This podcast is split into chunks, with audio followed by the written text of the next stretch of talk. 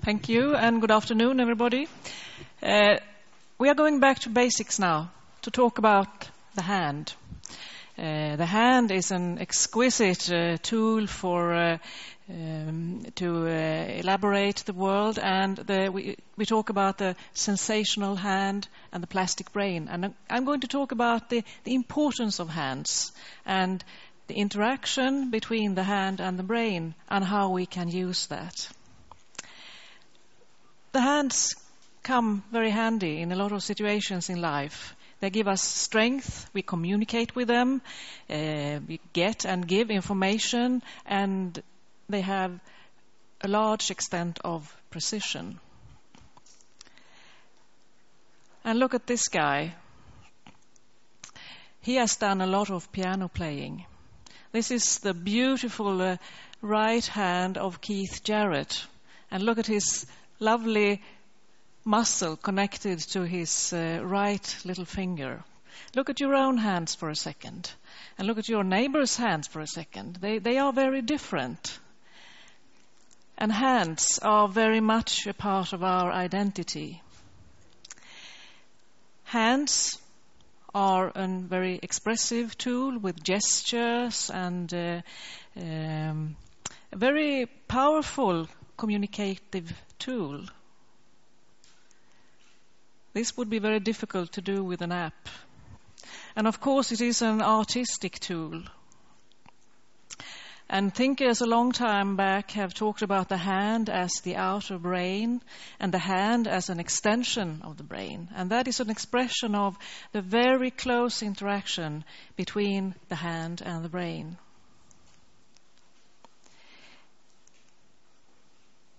An exquisite tool for communication.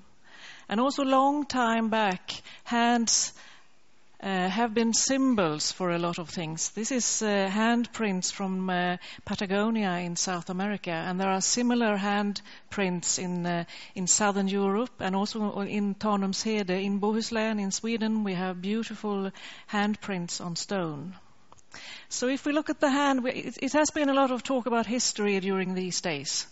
Uh, and if we look at the hand in a long perspective, uh, roughly two, three million years back, when they found Lucy, actually the hand was ready at that time, looked at that time almost as it does today. But the brain was uh, only rudimentary, very small. So there is a discussion what came first, the hand or the brain. I don't know, but definitely it could be that when we started to walk on two legs, settle down, uh, carry home things, and uh, started to cook and to use tools. Maybe at that time that, that was a drive for um, brain development and uh, development of uh, the size of the brain. But of course, there are a lot of physiological prerequisites for hand function. There must be, we have roughly 30 bones only in the hand. We have a lot of muscles inside the hand tendons in the hand connected to muscles far away from the hand. There are ligaments and vessels and nerves and a lot of things that have to function for this uh, tool to work so nicely as it does. But what is, what is very special with the hand is the skin. Uh, the psychologists, they have written kilometers about perception and about uh, haptics, as they call this functional sensibility. Uh, they say that the, uh, functional sensibility is the skin in concert with muscles and joints. And, and what is so very special is that the hand can perceive, it can execute, and it can express in exactly the same second. It's the speed of lightning. And that is what's, what makes this situation possible. And this is because of the fantastic sensibility of the hand. Sensibility is, is the largest sense organ actually in the body. Uh, I mean, vision is huge. We have uh, lots of more neurons in the brain for vision, but but uh, the body costume, the the skin, is the largest sense organ. A couple of square meters and and four kilo roughly. Uh, and sometimes we say that a hand without sensibility is blind, because if you have ever so fine muscles and joints in your hand, but you don't have sensibility, you can't use your hand very much. Uh, and this guy, Josipovic, I think he's called, he's, he's written a book uh, called Touch, where he says that seeing is believing, but touching is understanding. We, we we see a lot of things, but we want to touch them to really get an um, uh, information about the, the, the quality of the fabric or so. Uh, and uh, it is reflected also in our language, the importance of, uh, of sensibility and of touch. We say, let's stay in touch. This was a touching story, a touching movie, and uh, I give you free hands to do whatever you like. And uh, we have handbooks, we have manuals, uh, and uh, something that is handmade, that is a uh, sort of a reflection of good quality. And uh, uh, think about a handwritten letter. That is magic. You hold the same pa- paper as the person who wrote the paper hold a couple of days back. How many of you uh, wrote a handwritten letter last week? Last month? Last year? Oh, not, not too bad. If you want to read more about these stories about the hand, we have this book Handen och hjärnan from uh, Hand and the Brain, from Lucy's thumb to the thought-controlled robotic hand. Uh, it is available in Swedish since a couple of years. It's written by Göran Lundborg, who is um, a professor at uh, the Department of Hand Surgery in Malmö since many years. And it will come in English later this year in Springer Verlag. Uh, the sensory and motor functions uh, rely very much on the integrity, of course, of the structures, the peripheral structures in the hand, as I mentioned. But what is very important is their cortical projections. The skin, the very long nerve cells, the longest cells that we have in our body, a couple of meters, the ones that go all the way to the foot. And then there is a reflection in the brain of what's happening in the periphery. And that is an, an ongoing um, intertalk in both directions. But it's, it's also important to remember why do we have sensibility? Of course, it is for protection. Uh, and we talk of different kinds of touch. I know that Petra later today will talk about industrial design, and of course, then it's uh, important to think of different kinds of touch. We talk of, again, sorry, I was too quick. Um, uh, a psychologist, Katz, have uh, described these uh, different kinds of touch, shape, different textures, and then something called immersed touch, when we touch water or the wind against your skin, or when you put your finger in the flower pot to see if it needs water or not. That is a mix of different, uh, probably temperature sense in combination with the uh, sense of different textures. And then there is volume touch, when you palpate a structure or when you, when you feel your pulse. This person is very important when we talk about the interaction between the body and the brain. Uh, it's an homunculus. He was demonstrated in the late 30s by a Canadian neurosurgeon, uh, and he mapped the body in the brain. Here is the sensory area in the brain, and here is the motor area in the brain. And you can see the, the hand and the face are very close on the brain surface. And it is so that the size of the representational area of the brain for a body part depends on how much we use it. So, of course, the face and the hands are the part of the body that we expose most to the world, so they are largest in the brain. But it can change quickly. He's, this is a very dynamic little person. Uh, and this is just to illustrate that it is not, not, very strange that the hand and the face are close together in the brain, because things we do with the hand and the brain, the hand and the face are often connected. We already have talked about plasticity today, and uh, plasticity is important. It's an, an billions of nerve cells that is a constant uh, ongoing crosstalk in the brain. And the word plasticity means the capability of being molded. Uh, I don't know, if it was Fabian or your colleague that mentioned brain elasticity the other day. That's, that's a, also a very good word to describe brain plasticity, brain elasticity. We talk about activity-related plasticity. Uh, increased or decreased activity gives a changed activation of the brain. So if we are in plaster for six weeks, the area of the hand goes down and vice versa. So it's a matter of using it or losing it.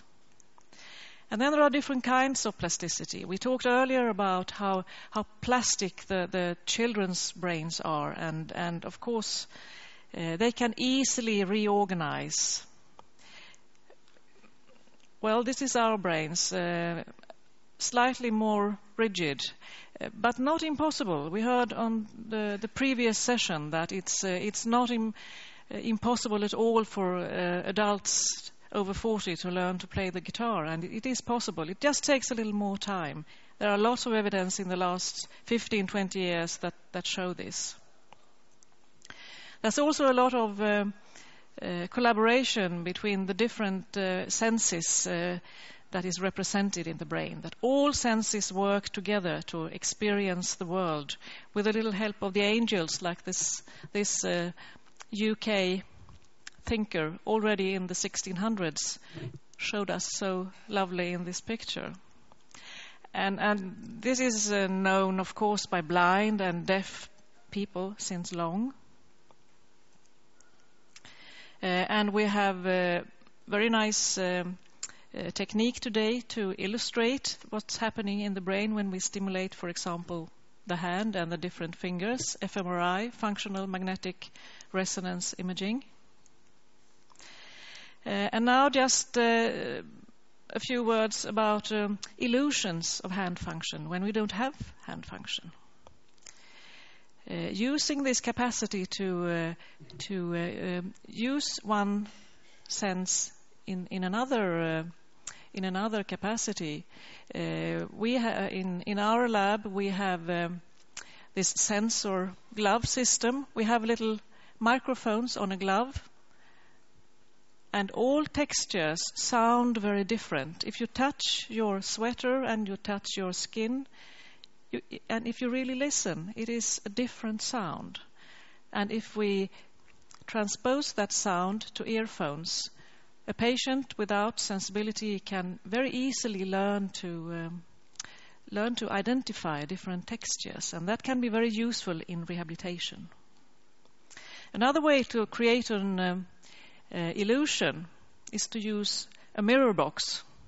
This is a little black box. Let's say this person has lost her left arm and has uh, severe phantom pain in the hand that she hasn't got anymore. This is what she sees from the other side. It's a mirror on the box, and in the mirror she can see a uh, reflection of her right hand that looks like the left hand that she hasn't got anymore, and she can move it, and it is not it's it's not painful anymore. Used a lot in rehabilitation today, and introduced uh, by an um, uh, American neurologist in California, Dr. Ramachandran, in the mid 90s. You can also just think about activity, and the right area in the brain is uh, activated uh, Henrik Ehrsson at Karolinska Institutet in Stockholm and his co-workers have uh, demonstrated this just to imagine hand, foot or tongue movements. And there is activity in the right area in the brain. And who can resist this? Please feel free if you like. It's very easy to just, just if you just think about it. Uh, and uh, it's the mirror neurons in the forebrain that uh, starts working. It was an Italian researcher, Dr. Rizzolatti, that came came up with this. Uh, uh, I don't remember the year now. Now it's in the early 2001. It was by accident, actually, that he found out about the mirror neurons. It is motor cortical areas that are activated just by observation. And this has been found to be important in learning, in understanding of uh, other people's body language, and also in empathy. And what's even more interesting when we talk about uh, rehabilitation, about the mirror neurons. If you just look at someone grasping a cup, it is low activation of the mirror neurons. But if you look at the cup in an interesting context, that is a positive context for you, then, then it's higher activation of the mirror neurons. And then finally, about to lose a hand. We have a lot of fancy prostheses in the world today. Uh, but unfortunately, the, the loop is between the tip, the fingertip of the prosthesis and the motor in the prosthesis. There is no real feedback that goes up to the brain of the person. So that is what we are aiming at. To use the map in the brain of each finger. And almost all amputees have, after the amputation, they have the same map, but on the stump instead of the hand. So we use that in, in a very simple context with a, uh, with the air system with little air bulbs on the fingertips of the prosthesis. So when you press here, you activate the hand map on the stump, and the patient can get a real sensibility, an intuitive man machine interface that can enhance the body ownership in the prosthesis. And there are a few um, a few examples of this uh, prosthesis. And the last picture is uh, showing a, a, person that has been using this prosthesis for a while, a prototype, and he says that after almost 30 years with the prosthesis without sensibility, I put this on and get feedback and touch things, and it just works. So thank you very much.